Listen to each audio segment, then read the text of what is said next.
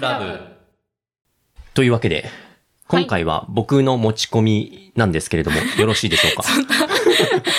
満を持して持ち込みましたがよろしいでしょうか？はい、お願いします。、はい。つも持ち込んでるじゃないですか、ダラいや、クさん。まあまあ基本持ち込んでますけど、はいはい。たまにはほら、ね、あの、ベルクアンダーしかり、ああ、うん私の何回。々しかり、いろいろあるじゃないですか。まあそのお互い参戦語ったりすることもあるんですけども、ちょっと今回はね、あの、全部僕がね、おいいちょっと仕切らせていただこうかなっていう感じで。よろしくお願いしますよろしくお願いします。ということで、はいあの、今回何がしたいかと言いますと、うんまず、お互いにお好きなショートショートをはい。語り合おうよ、みたいな。おー。はい。何ですか？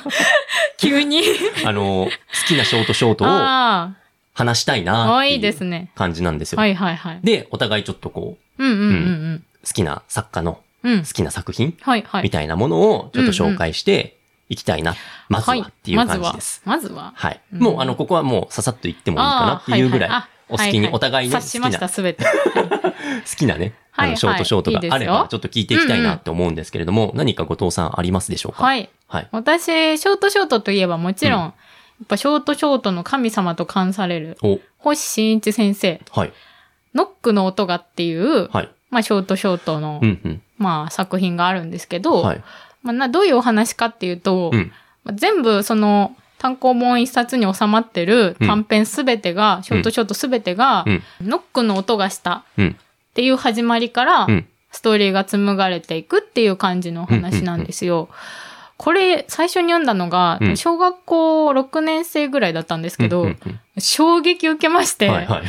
え、天才じゃんって思って、星新一、はい。すげえと思って、うん。なんかまずその同じ冒頭からうん。始まってうん。違うお話に帰着するっていうおしゃれさはい、はい、はい。が、まあ、その当時の私にはうん。うん、もう、なんて言うんですか？もう知らないものだったんですよね、すごく。なんか、センセーショナルですね。そうなんですよ。うんびっくりして。うんで、もうそこからすごく、そのショートショートっていうもの星新さんもそうですしう、ん。まあ、ダラクさんも好きなね、はい。例の。江坂優さんですか？なんでそんな、まあまあそうですよ。江坂優さんもそうですし、はい。え？とか？後小田隆さんとかですか？そうなんですよ。とか、はい。とか、とか、とか、何が？他に誰が？他 まあまあまあ、っていう感じで、もはい。うショートショートの世界に、あもうハマっていくきっかけになった作品はい。が、あ、鈴木道夫さんか。あそうですね、は違う違う。いや、違くないんですよ。皆さん本当にね、素晴らしい作品書かれて、あわかりました。筒井康隆さんそうです。それ待ってたんですけど、まあ、とかにもね、まあ、ちょいちょい手を出していくきっかけになったお話で、まあ、配信されてる時はいつかわかんないですけど、うん。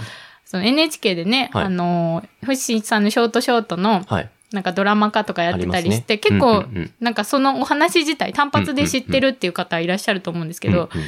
これはなんかこの文庫のうん。一個のなんかまとまりとしてうん。すごい好きだなって思った作品だったんで、うん。まあこれどうですか？ああ、い。いいですね。星新一さんですか？いや、僕もね、はい。あの、好きな作品結はいはい。構あるんですけども、うん。今回はですね、うん。僕全然違う方持ってこようかなと思って、いいじゃないですか。実際、うんうん。あの、ショートショート、うん。なんかやっぱお互いショートショート何持ってくるんだろうなとかって思いながら、はいはい僕らしい作品を持ってこようかなと思ったんですよ。はい。で、まず頭に思い浮かんだのが、うん。あの、川端康成さんの、あの、手のひらの小説これはいいですね。はい。堕落さんっぽい、すごい。ですよね。うんなんかそれ僕好きなんで、はいはい。持ってこようかなと思ったんですけども、いいねうんはい、思ったんですけども、うんあの、お家を探したらですね、はい。あの、なんか手の届く位置に全くなかったんです。めちゃくちゃに置いてるからですよ。いや、そうなんですちゃんとよね。綺麗に置けば、もう川端康成も近くにいてくれたのにってことですよ、いや堕落さん。そうなんですよ。僕の扱いがひどいがばっかりに、そうですよ。川端康成さんは僕の近くにいなかった。はい。なので、それをは持ってくることが叶わなかった。い という、何をじゃあ紹介してくれるんですか？ということで、はいあの、今回紹介したいなって思ったのが、ちょっと持ってきてるんですけども、いいじゃ2ないですか冊あります。これ知ってますかね？あの、山川正夫さんのショートショート。えー、読んだことない。はい、2冊持ってきたんですけども、へえーー箱の中のあなたという作品と、うんうんうん長くて短い1年っていうう作品ーん。を持ってきました。はい。で、なんで持ってきたかっていうとですね、はいはいこれ最近出版されてる本なんですよ。はいはい。で、えっ、と、1巻目がですね、うん。えーあそちらですね、あの、箱の中のあなたっていう作品うんうん。が、ちょっと見ていただきたいんですけども、はい。出版年いつえ、ですか？2022年12月10日じゃないですか。はい。で、ちなみに、長くて短い1年の方は、2023年2月。ええー。で結構本当に最近出てるキンキンのね、金そうなんです、そうです。同じじゃないですか。はい。で、結構山川正夫さんの作品って、あの、昔単行本とかであったんですけども、はいはい。あの、あんまりね、手に入らなかったりとか、うんあの、書店で見かけることがないんですね、あんまり確かに。うんそうなんです。なんですけども、最近、あの、ちくま文庫で、あの、全2巻、うんうんうんショートショート集が出ていたので、ぜひこの機会にお買い求めくださいって。いいですね。はい。で、結構、あの、本当に面白い作品が目白押しなんですよ。いいですね。なんか装填もおしゃれですね、すごく。おしゃれでしょ、うん。で、実際、あの、この山川正夫さんはですね、はい。あの、まあ、1930年生まれなんですけども、うん1965年にお亡くなりになってるんです。交通事故でああ、そうなんですね。34歳っていう若さで亡くなっていて、うんうんもうそれまでに書かれた作品の中のショートショート集がこの作品に収められていて、えー、そうなんだ。え、あそんな短い人生の中で芥川賞とかの取ってたんだ候補になっ。てますね。あ、す。そうなんだ。なんかすごい勝手に取ったと思ってました。いや、取ってないです。あ、そうなんだ。はい。候補にはなってますね。ね、クリスマ何スの贈り物。はい。何度かと、その候補にはな、上がってたと思いうまーすね。ん。はい。で、その1930年で65年なので、はいはいもう本当に4、50年、1950年、60年。の作品が多いんですけはいども、はいはい。今読んでもめちゃくちゃ面白い。っていうかもう真新しいんじゃないっていうぐらい。へえ、いいですね。で特に、その、なんだろうな。その、もちろん短い作品もあるんですけど、うんうんうんうんあれこれショートショートの枠組みですかっていうぐらい、なるほどちょっと。長めの作品もあったりはいはいしていて、はいでこの方どちらかっていうと、あうんの純文学いや、そうですね。の方なので、うんそのね、文章も結構ね、うんうん面白くて、はいはいはで、い。これは、あの、いずれですね、あの、別の機会にお、またちょっと何編か持ってきて、えうんあの、今回それ紹介してくれる回じゃないんですか？違います。あの、これは、いずれ、その、3選ぐらい紹介して、なるほどなるほど。またあの、皆さんにね、ちょっとお聞きいただきたいなっていうのがあるっていう感じで、はいまあ、今回はちょっと紹介させていただきました。はい。はいで、今回、うんはいあの、本編はですね、うんあの何を話すかと言いますとですね、本編って雑談会のね。雑談の中の本ね編を何を、なたの本題ね。そうですね、僕の中の本題を、はいが何かとはい。言いますとね、はい。何ですか、そのはい。いやいや、どうせまた創作だろうなと。正解です。おーいや、でもいいですね。もしかして、はい。言っていいですか、はいショートショート作ってきてくれたんですか？もしかしてそうです。あの、僕、ショートショート3選持ってきました。いないって、そんな人。だからあの、お互いにショートショートをはいなんか語りたいなっていうのも思ったんですけども、なんかその流れで、ショートショート3選作った方がいいんじゃないかなと思って、誰から、どこからの刑を受けてるんですかそれ。いや、何も受けてないんですけども、なんかピーンときちゃったんですよ。あ、ショートショート3選作ろうかなと思って、ですね。はいはい。で、まあ実はね、うんあの、これにもちょっと面白いことがありまして、はいで先に聞きたいですか、これ。どういった仕掛けがあるのかみたいいや、な話。興味ないです。あ、じゃあやめますわ。後に聞きましょう。あ、わかりました。うんじゃあここカットするとはいいうことで。はいはい。いや、これ入れるから。はい まあ、あの、今回ね、うんあの、3選持ってきていまして、うんうん。で、まあ、僕がね、3つ読んでもいいんですけども、はいあの、ぜひね、3つあるので、1個は、ちょっと、後藤さんにも読んでいたああー、いいだきたいですよ。私、なと思い朗。読ってことですね。ということで、こちらをはい。お願いします。で、どちらから行きますか？僕から行きましょうか。すごい。めちゃめちゃ文章じゃないですか。あそうですしかも文章短いですよ、本当にちあゃんと。もちろんショートショートで、一応僕の中での規定があって、その、あ乗っ取ってその枚数に、書いてるんだはい。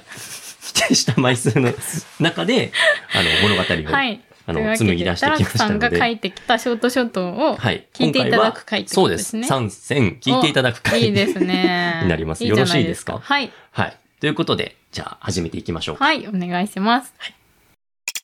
じゃあ僕からいきますね。はい、どうぞ。はい。面白い。急にさ、ショートショート持ってきましたって言われてさ、はいじゃあ読み上げますって言われるの。あんま人生でない経験だからですね。はい。いいなって思いました今。ありがとうございます。そういう機会を設けていただいて。じゃあ僕、まず一つ目がですね、はい、お願いします。面影というタイトルです。おー。まあ中身を話していきたいなと思います。落花生の殻を剥く手を止め、僕は隣に座っているユキを一別した。いや、正確にはユキとおぼしき人物と言った方がいいだろう。日も沈んだ午後10時。車両は車輪とレールのキシリ音を響かせながら僕の心の動揺などお構いなしに一定のリズムを刻んでいる。もう一度二列シートに座る彼女をちらりと盗み見る。やはりそこには一月前に僕の前からいなくなってしまった彼女のように僕には映った。赤いハイネックのニットに千鳥柄のチェックミニ、黒のショートブーツ、そのすべてに見覚えがある。しかし、だからといって彼女と断定してしまうのは時期尚早だろう。大体似ている服装なんていうものは世の中にごくごくありふれている。しかし、確認すればするほどユキに見えてきてしまう。きっと彼女に似た別人なのだろう。そう頭では理解しているつもりでも、気持ちが落ち着かず、胸が騒ぎ散らかしていた。そういえば、この胸の焦りは半年前、彼女に出会った時にも感じていたものだった。焦燥感。一言で言えばそんな感覚。春秋に富む身によくある苛立ち。具体性もなく、やりどころのない不安や焦りや、それに付随するすべての負の感情を背負った気になっていたあの頃に僕は雪に出会った。何のあてもなく、足が赴いた先は、名も知らぬ海岸。そこで彼女はビーチコーミングをしていた。ビーチコーミングとは、海岸に打ち上げられた綺麗な貝殻やガラス片を探して収集することで、彼女もそんな漂流物を熱心に拾い集めている人たちの一人だった。砂浜で座る僕には、海岸のキラキラした世界ですら陰鬱としたモノクロームに映った。そんな世界で唯一色がついていた彼女に、僕は自分でも気づかないうちに心惹かれていたのかもしれない。だから、その後彼女と目が合い、自信に満ち溢れた足取りで僕の方へ向かってきた時には、少しだけ心が踊っていた気がする。土色の顔をしていた僕に、彼女はこれと言って一つの綺麗な貝殻を渡してくれた。その表情はとても柔らかく、そして暖かかった。その貝殻、遠い昔の世界では貨幣として使われていた歴史を持っているんですよ。のどやかで落ち着いた声に、僕の凍てついた精神が優しく抱きしめられている感覚に陥っていた。僕は生まれて初めてここにいてもいいんだと思える場所を見つけた気がした。それからというものの、僕は時間を見つけてはその海岸に顔を出して彼女とのひとときを楽しんだ。それが彼女、ユキとの最初の出会いだった。情報を見上げると、窓の外では星々がキラキラと輝いている。隣に座る彼女は、あの時のユキの横顔に重なって見えた。ただ、どうしても確証が持てない理由が一つあった。それは、彼女の顔を覆うマスクだ。そのマスクの下の素顔さえ見ることが叶えば、僕のギクの念は綺麗に消え去るというのに。もちろんのことそんな願いは叶うこともなく。ただもしも、もしも本当に彼女がユキであるならば、二度と会うことはないと思っていた彼女にもう一度だけ気持ちを伝えることができるというのに。お神様よ。どうか彼女の姿をお見せください。どうか、どうか神様。いつもは頼ることのないものにまで祈りを捧げるほど僕は彼女のことを思っていたらしい。しかし、いくら祈ってみたところで彼女が素顔を見せることはなかった。頼りにならない神に祈るより、よほど己で行動した方が手っ取り早かろう。そう考え、僕は手に持っていた落花生を電車の揺れに合わせて、わざと彼女の前に落としてみせた。すると、彼女はその落花生の軌道を目で追い、足元に落下したそれを拾うためにかがんだ。その時の彼女に、僕は無意識に雪の面影を重ねていた。もしもあの時に戻ることができるのならば、あの日以来、雪と出会って、僕の心は救われて、一緒に過ごすようになって、今度、彼女の兄と妹に挨拶に行く約束をしていたというのに、幸せな家庭を築くはずだったのに、別れというものは突然やってくるものなんだ。ちょっとしたボタンの掛け違いで、あんなに楽しかった思い出が、みるみるうちに失われていく。優しくて、穏やかだったあの笑顔が、一変した。あの時に戻ることができるのならば、僕は。落ちましたよ。我に帰ると、隣の女性が落花生を拾い僕に手渡してくれた。彼女は僕の顔を見ても、顔色一つ変えることがなかった。けれど、たった一言、たった一言だけれども。しかしそこにはあの時ののどやかで落ち着いた彼女の声があった。きっと彼女は雪に違いない。そう確信した途端、車両は甲高い音を立てて止まり、乗客たちを吐き出してゆく。その客の中に彼女も混じり席を立つ。僕は何の迷いもなく彼女の後を追った。もちろん、最寄りの駅ではないのに、だ。それはどうしても確かめなくてはならないことがあったから。どうしても彼女が雪であると確信が持てない理由があったから。それは、それはあの日。彼女の息の根を止めたから。だから彼女であるはずがないんだ。でも、それでも彼女はユキの生き写しにしか見えない。もしも、もしも万が一の確率で彼女が本物のユキであるならば、僕は彼女を。そんなことを考えながら後を追っていたその時、突然彼女がくるりとこちらに体を向ける。彼女は僕の顔を確認すると同時に手に持っていたキラリと光る鋭利な刃物で襲いかかってきた。これは一体どういう？一体何が起こっているんだ？そして本当に彼女はユキなのか？伸びてくる腕を目視しながら僕は避けることができないことを悟った。ナイフが胸にズボリと突き刺さる。自分の体内から流れ出る大量の鮮血を眺めながら、意識が遠のいていくのを感じた。ぼーっとした意識の中、かすかにだが、はっきりと彼女はこう言った。許さない、一生。力が抜けてゆく。消えゆく意識の中で、僕は確かに彼女の面影を見た。です。はい。え？あ、はい。以上です。あー、なるほど。はい。今回朗読劇ってことになりました、今。はい。あ、そうですね。びっくりした。なんかすごい。そうですか。はい。面影です。なんかこういうテイストもいいかうん。いやいや、なんか、な。はい。え、ダラクさん、はい。なんかどっかに応募しようとしてます？いや、やっぱり。全然してないです。ああ、そうなんですか？はい。まあなんか作ってみると楽しいのかなと思ああ、って。なるほど、なるほど。はいい、や、なんか、いい感じのショートショートミステリーというか、まあ、はい。サスペンスというか。そうですね。王道のうん。ザみたいなよかった感じの。ですね。なんか冒頭で、うんうん落花生？はい。あれ不思議でしたね。ああ。電車で。で落花生まあ確かにね。食べてるやついて。まあ確かに。うんう。んうんうなんん。かそういうこう、うん。フックというか、はい。ありつつ。うんうんうん。え、なんか、はい。何を目指してるんですか？いや別に何も目指してないですよ。ただただ、そのショートショートを お互い紹介しましょうよっていう流れで、あ、なんか作ってみたいな、結構楽しいな。ちゃんと作ってきてるなっていう感じで。そうです。3選作っいや、びっくてきましたよ。りしました。ちょっと。次私読むってことですよね。そうですね。はい今お渡ししているこちらを読んでいただきたいなとはいはい、思ってます。いやいや、なかなかまあ、はい皆さん飽きずにおお付き合いいただければね。じゃあ、はい私次行きますね。はい。2本目のショートショート、はい。タイトル、うん。金魚玉。はい。その衝撃音が花火の音だと認識したのは、全身の体の痛みで目を覚まし、状況を整理するために辺りを見回した時だった。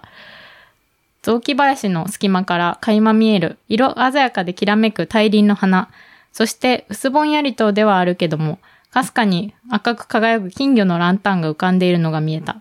その時になってようやく私は自分が浴衣姿であることを知り、ここが夏祭りの会場の近くの雑木林であることを認識した。夏祭り。そうだ、さっきまで気を失っていた時に見ていた夢もまさしく今の状況と似ていた。確かあの夢は、国際式のランタンが夜の街に明かりを灯し、花火が打ち上がるお祭り騒ぎの中、浴衣姿の私は、金魚がうまくすくえずに、ポイを破ってしまうのだ。そこで見かねた屋台のおじさんが小さな袋を手に、お嬢ちゃん、2、3匹持って帰っていいよ、と声をかけてくれる。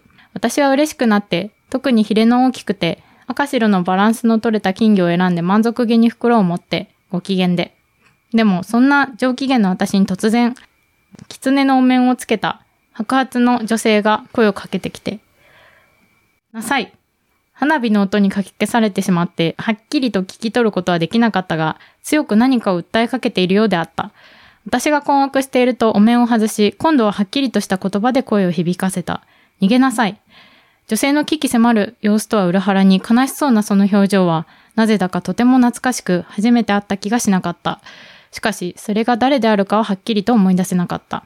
そんな状況の中、遠くの方で誰かが私を見つけて追いかけてきている気がした。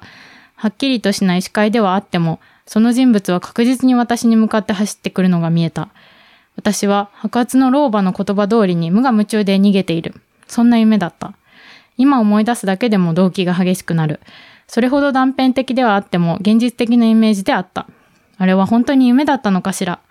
私は少し恐ろしくなった。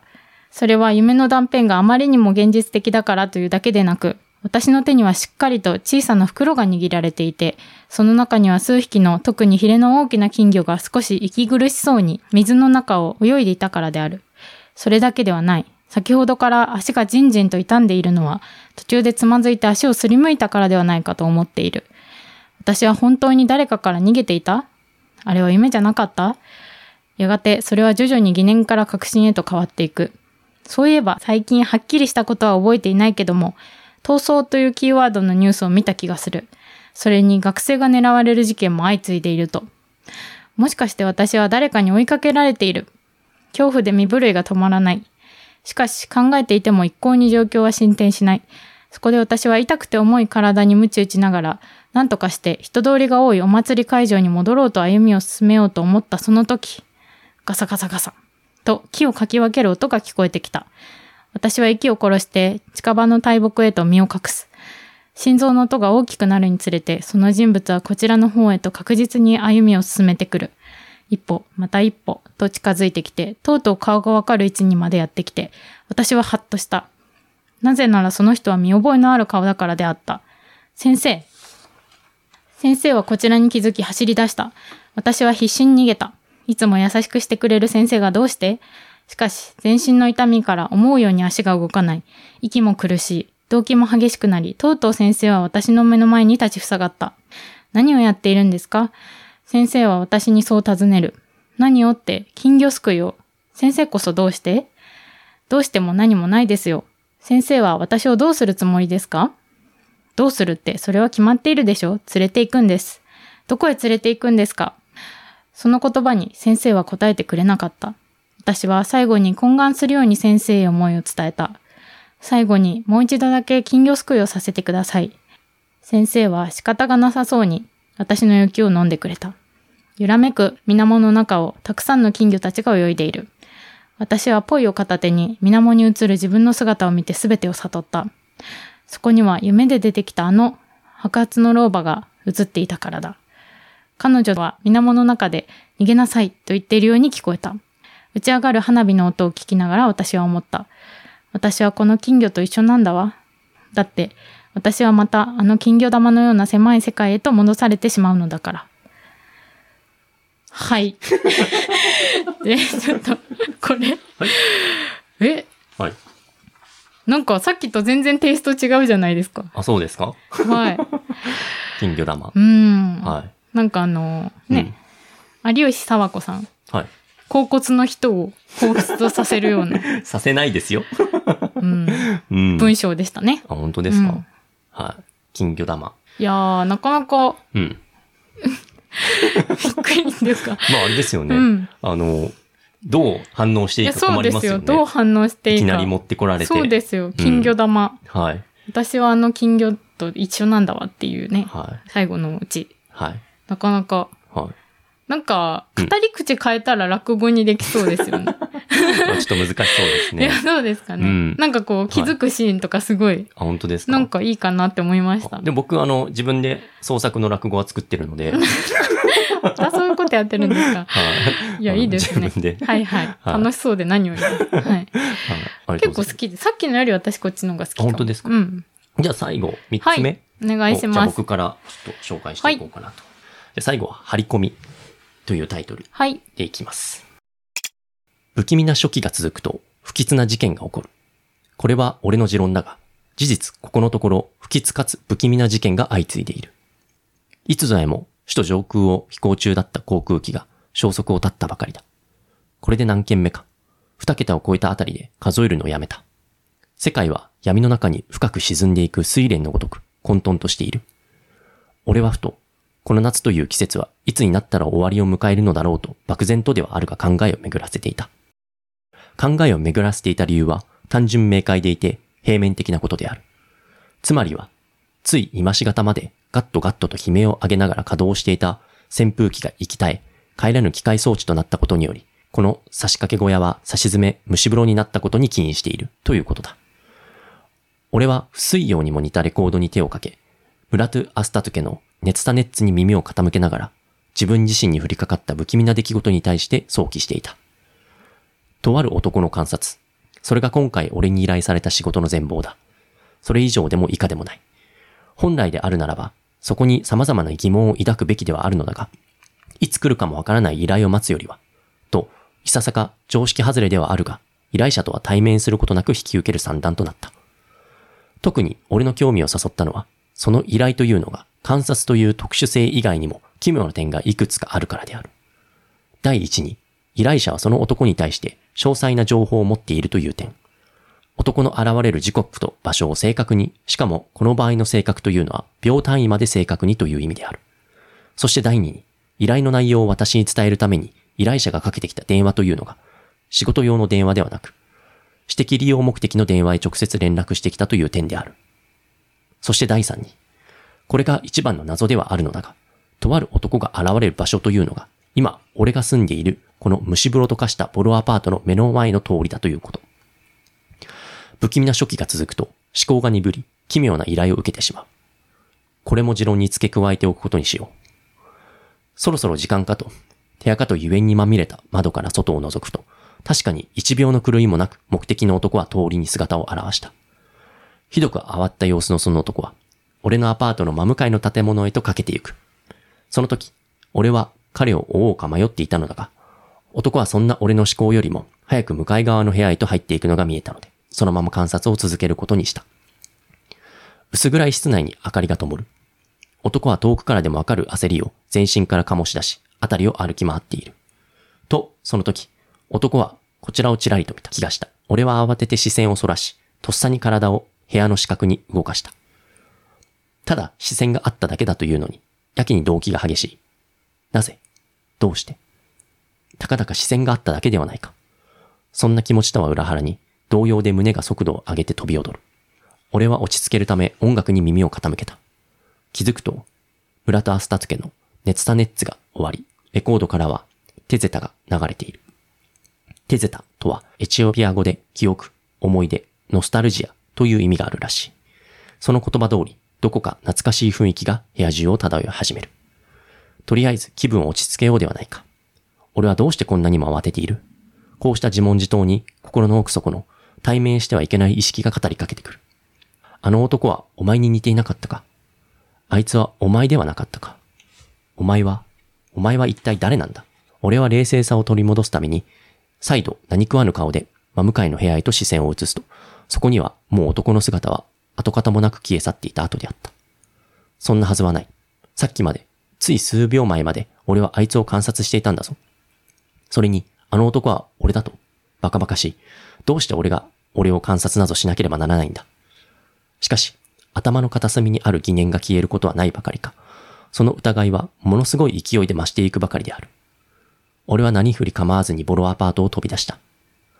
早急の晴れ間から一転、空が徐々にかき曇り、俺の心を映し出しているようで気持ちに乱れが生じる。男がいた部屋の扉はこちらの乱れとは違い、嫌に堂々と開くことで、ますます俺の心をかき乱してくる。部屋を探るが、俺の部屋とは同様に、不水用に似たレコードがいくつも乱雑に落ちている程度で、それ以外に目立ったものは何もない。何もないばかりか、この部屋にある種の既視感を覚えている。動機が高鳴る。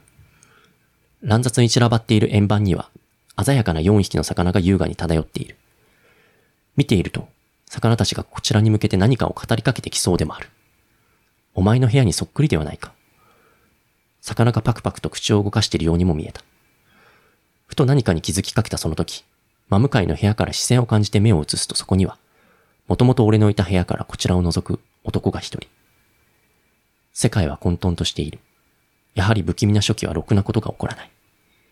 上空では懲りずに航空機が優雅に飛び去っていくばかりであった。です。はい。またテイストだいぶ変えてきましたね。これはちょっと違いますね。ね。はい、完全にね。はい。いいですね。こういうループエモノ SF っていうか。そうですね。うん。うん、まあその、はっきりとしたオチみたいなものはないんですけど。まあまあ、ただちょっと鍵口というか文章で見た方がこれは面白いのかなっていう感じ、うん、はい。なのでぜひ、まあ読まれる方はいないと思うんですけども、はいはいうんうん、なんかね、概要欄と言いますか。はいはい。あんま貼っといてね。そうですね、はい。読めるようにしとくっていう感じで。うん、なんか、あれを感じました。はい、すごい、教え守さん感をすごく感じました、はい、この作品には。あ、僕のイメージは、はいはい、あの、トワイライトの迷宮物件が、迷宮物件かなって感じしました。確かに。これなんかちょっと小難しい、うん、はい。小難しいって言うと誰かに怒られそうですけど、はい。感じのこう語り口っていうか、うん。うんはい、結構好きな感じですね。私これ文章読みたいです、普通に。あ、本当ですか、うん、あとなんか、ラブデスロボットっていう、ネットフリックスでやってるアニメーション作品で、はい、シーズン1の目撃者っていう話があるんですよ。うんうん、それと構造は完全に一緒ですね、これ。あ、そうなんですか？はい。今もうその映像の感じで流してたんですけど、はい、でも語り口は押井守さんなんで、はい、迷宮物件でちょっともう一回リフレインしてみますね、これじゃあ。あ、ぜひぜひ。結構面白かった、今の。はい。まあこの3つをね、ちょっと今回、はいはいはい、持ってきたわけなんですけども。な、なんですか、急に？はい、いや、あの、実はですね、うんうん。あの、これ3つ持ってきたんですけれども、はいはいはい。まあ、僕作って持ってきたっていう話をしたと思うんはいですけ。ども、なんで急にまた？はい。あの、実はですね、うんうん。あの、1個だけ、うん。あの僕学生時代に作った作品があるんですよ。えー、そう、学生時代っていつ、はい。中学生の時に作った。あの、前回小学生の時に、あの、無宿徒生に。を作ったっていう話してたじゃないですか。今回、うんうん。実はこの3つの中の一つが、あの僕の中学生時代に創作された話で、ですね。実は僕すごく、今、はい。黒歴史的なものをそうですよ。公開してるってことですか？今公開してます。今だから絶皆さん賛黒歴史中です。ああ、なるほど。はい。まあ、ダラクさんフリークの皆さんはきっとここまで聞いてくださったでしょうということいで。やいやいや、いないでえ、すか？ら。当てていいですか？ちなみに。あいいですよどの作品か。はい。うん。面影、面影、金魚玉、金魚玉、張り込み。張り込み。はい。この3つうーん。ありますけれども。まあ、張り込みは除外ですね。完全に。これは小学生の感性では多分、あ、中学生か。ですね。はい。の感性ではちょっとできないんじゃないかな。なんかこう、言語の広がりがありすぎるっていうか。ブラトゥアスタトゥケ。本当にあるんですか？それ。あありますあります。ええー、そうなんエチオだ。ピアのええ音楽で僕が好きなエチオピアね、音楽。はい。珍しいですねネツ。サネッツっていう曲とか入ってえるアルバムがすごくはい良いので。え、それの話してくださいよ、普通に。なんでその創作の中に自分の好きなものを織り交ぜる？ブラトゥアスタ結構。変態ですよ、それあ。本当ですか、はい。まあ、えーでもなんかあるんだ、こういうものが。ありますあります。えー本当にあれですか？これをね、流しながら、はい。その魚が4匹泳いでるようなあれなんですか、あ、違います。これはまたちょっと別のモ。チーフがあるんですけれども。ええはい。まあ、本当にあの、このネツタネッうんうんうツん。とかを聞きながら、うんうんあの、読んでいただくとお、より 作品世界に一丁前にそんな、あなたね。そうなんだ入。り込んでいただけあ、るでもいいですね。なんかね、あと、はいその魚が語りかけてきそうみたいなとことか、はいはいすごい、あの、うんそれこそトワイライト級のはい。迷宮物件味があるなとか思いながら、そうですね。恋とか金うん魚とかのイメージうんうん。お魚が出てくるイメージあるかから、すあの、ごく。航空機がね。はいはいはいはい。うん変わるところね。そうそうそううんああ、いいですね。はい。じゃなくて、はい。痛く気に入ってるんですけどなんですか。トワイライトの話でもしますか？いやいや、違う違う。張り込みをすごく気に入ったっていう話。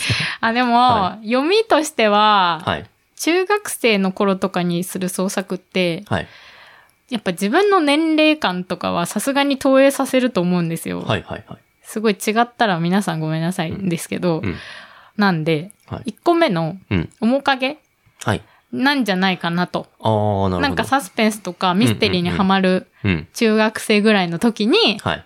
真似して作ったんじゃなかろうかと。確かに。どうでしょうか？残念。ああ、なんだよ。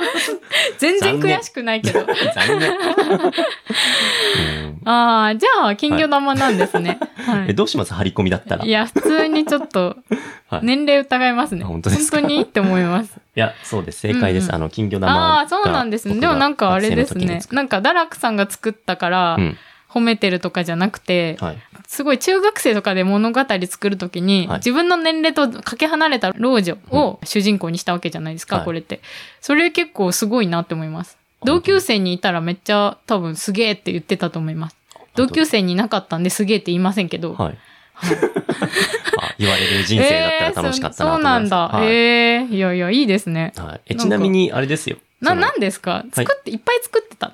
いっぱい作ってました。うのあ、そうなんですね。小学生の時からいっぱい作ってましたね。ああ、そうなんですね。いろいろと。うんなんかあの、本当に遡ると、小学生の時とかに書いたやつとかがあるんですけどまあこれはね一応中学生のね、時にダラク。さんは何のお仕事をしてる人なんだろうってみんなの心の中に多分あると思いや、うんですけど。ないですよ。はいはい。はいちなみに、面影で言うと、あの、マスクしてるじゃないですか。だああ、から、今の時期に合わせてってことなんだ。で、やっぱ作ってるああ、なるほど。ますし実は、まあこれに関して言うと、またちょっと別に、あの、あったので、ああ、なんかきっかけ的なものがそうです。これを作るきっかけみたいなのがあったので、あのなるほど。そうなんです。はい。なんか中身で言うとね、それこそあの、はい殺した夫が帰ってくるやつみたいな。自分が殺したはずのはい彼女がはい。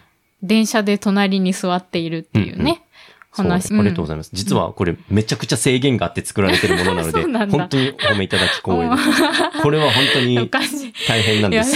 なかなか、これなんか人が作った話聞くのって面白いですね、なんか。なんで、張り込みは、あの、僕の、なんか楽しいなって思う私は張り込みみたいな感じの語り口すごい好きですね。なんかこう難しい感じというか。本当ですか。はい。ずっと一人でモノローグ的に語ってるような、はいはいはいなんか小説とか、アニメーションとか作品、映像作品とかって結構好きなんですよ。はいはいはい。なんかみんな好きでしょ。うさんくさくて、はいはいはい。ちょっとむさ苦しくうんて、うんうん。小難しいっていうのはいが、はい。すごい金銭に触れてきますね。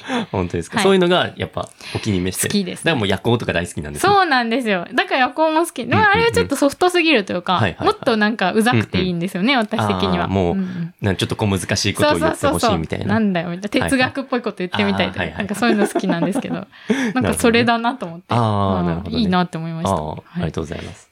ということで。え何はいですか、この時間。すごいですね。本当に。聞いてる方びっくりしてるんじゃないですか、本当に。そうですね。うんうん。まあ、なので、ちょっと今回は、うん本当にただただ僕が、あの、はいショートショートを、ああ、でも、こんなちゃんと打ってね、来ていただいて。そうです。印刷してちゃんと持ってきて、うんうんうんまあ、前回もあの、ありましたよね。ああ、はいはい。雑談の4回目の、うん。あの、3つのお題で無茶ぶりをして、話作ってもらうっていうやつで創作を1回やってもらったんですけど、それはね、あの。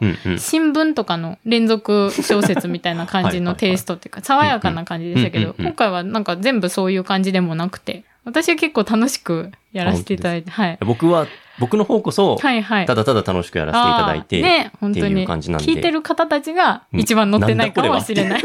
どういう感じで聞けばいいのかっていう。でもぜひね、なんか思うところがあったら、はいあの、なんかコメントしていただいて、どの話が好きだったよっていうのは、はいそんなことないと思いますけど。ないかもしれないですけどはいはい。まあ一応僕もね、あのうんうん別にちゃんと文章として、はいはい。あの残してね。はい、載せはいられたらいいまあなと。音で聞くより読んだ方がいいからはないっていうとこありますね。はい。なのでね、はあの、ぜひ、あの、本当に、読みたいよって方がいたら。もうぜひね、あの、はいちょっと読んでみたいなと、はい。うん、方がおりましたら、はい。そんな物好きの方がおりましたらう、ぜひぜひ。あの、ぜひね、読んでいただ私がきたいなと。最初に読みますよ。あ、本当ですか？はい。じゃあちょっと読んでいただいて、はい目を通していただければなということで、うんあの今回は本当に以上となります。あらー、ね はい。ねということで。ショートショートの話すると思ったら、はい。朗読劇でした朗ね、読劇です。。今日はうんあの、ぜひ、はいあの、また機会があれば、うんうんうんあの、箱の中のあなた。の話もね、うんぜ。ひ、あの、したいので、うん。まあその時はちょっとお待ちいただければなとはい。思ってます。はい。ということで、今回は以上となります。はい。最後までお聞きいただきましてありがとうございましたあ。りがとうございました。さようなら。さよなら。